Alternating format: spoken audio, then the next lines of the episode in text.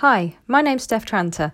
I'm a coach and I work with senior leaders in business to help them figure out where to go next in their careers.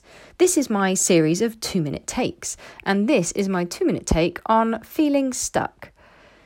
A lot of my coaching clients come to me because they're at a crossroads in their career and feeling a bit stuck around what to do next. They usually tell me they're stuck for one of three reasons. This is what they say one, I just don't know what I want to do. Two, I know what I want, but I don't think I can get it. And three, I just have nowhere to I have no idea where to start. The problem is that in my experience, these are actually not the real reasons they're stuck.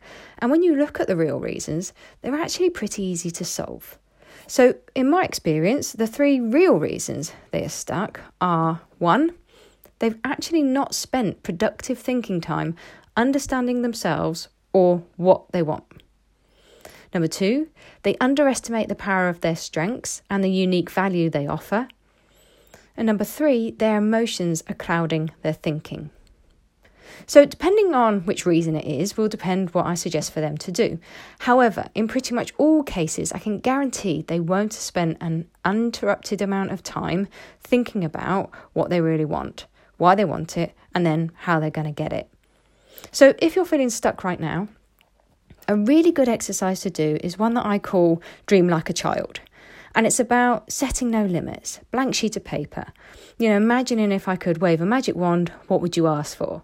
Now, I'm not talking about winning the lottery here or world peace, more what do you want to do in your career? And a good question to start with is if I could spend my time doing the things I love to do most at work, what would be the top three things I would most like to be doing? So that's my two minute take on feeling stuck. My name's Steph Tranter, and I'll see you next time for my next two minute take.